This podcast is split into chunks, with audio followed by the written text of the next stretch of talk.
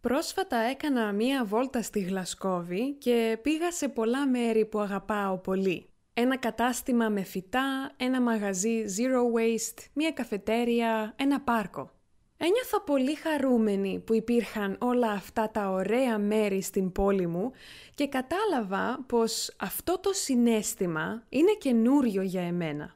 Σε όλες τις πόλεις που έχω ζήσει, το πιο εύκολο πράγμα ήταν να εστιάζω στα αρνητικά τους και να παραπονιέμαι για τα αρνητικά τους. Σκουπίδια, ηχορύπανση, κίνηση στους δρόμους, κακή οργάνωση, ψυχροί άνθρωποι, πολύ τσιμέντο. Μετά θυμήθηκα ότι σε κάθε πόλη υπήρχαν στιγμές που ένιωθα δυστυχισμένη και άρα η κακή ψυχολογική μου κατάσταση επηρέαζε τον τρόπο που την έβλεπα. Σκεφτόμουν ότι η πόλη έπρεπε να μου δείξει τα καλά και ενδιαφέροντα σημεία της, ότι έπρεπε να υπάρχουν παντού φιλικοί άνθρωποι και όμορφα κτίρια και πολλά δέντρα. Ένιωθα ότι η πόλη μου χρωστούσε την ευτυχία.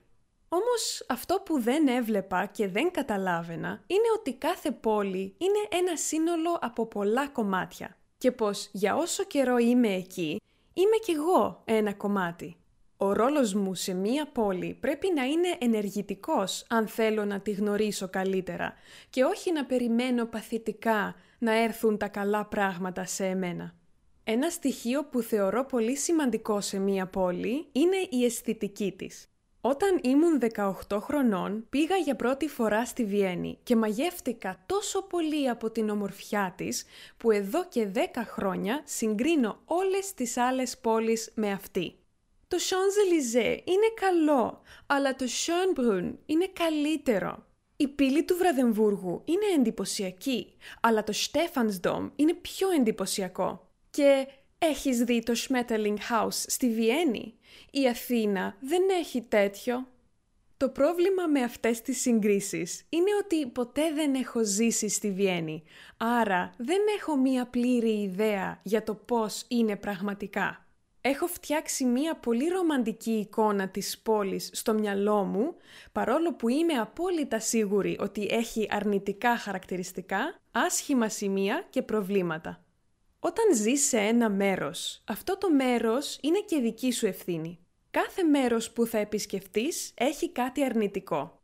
Κάθε μέρος. Η Ελλάδα είναι παράδεισος, αλλά η οικονομία είναι κακή και το κράτος δεν δουλεύει.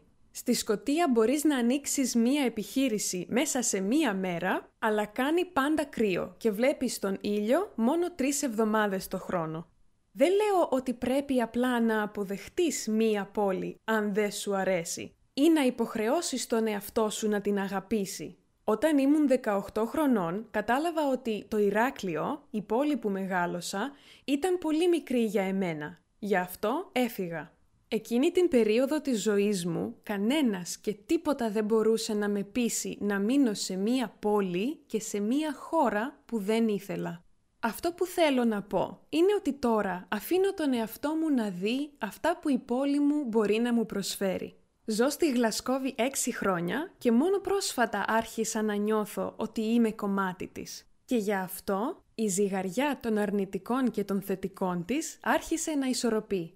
Ξεκίνησα να κάνω φίλους και να ανακαλύπτω νέα μέρη, θαυμάσιες γειτονιές, υπέροχη αρχιτεκτονική. Ξεκίνησα να κάνω πιο πολλά χόμπι και γνώρισα περισσότερους ανθρώπους. Και άρχισα να νοιάζομαι για την πόλη όπως νοιάζομαι για το σπίτι μου. Τώρα όλη η πόλη είναι το σπίτι μου, όχι μόνο η διεύθυνσή μου.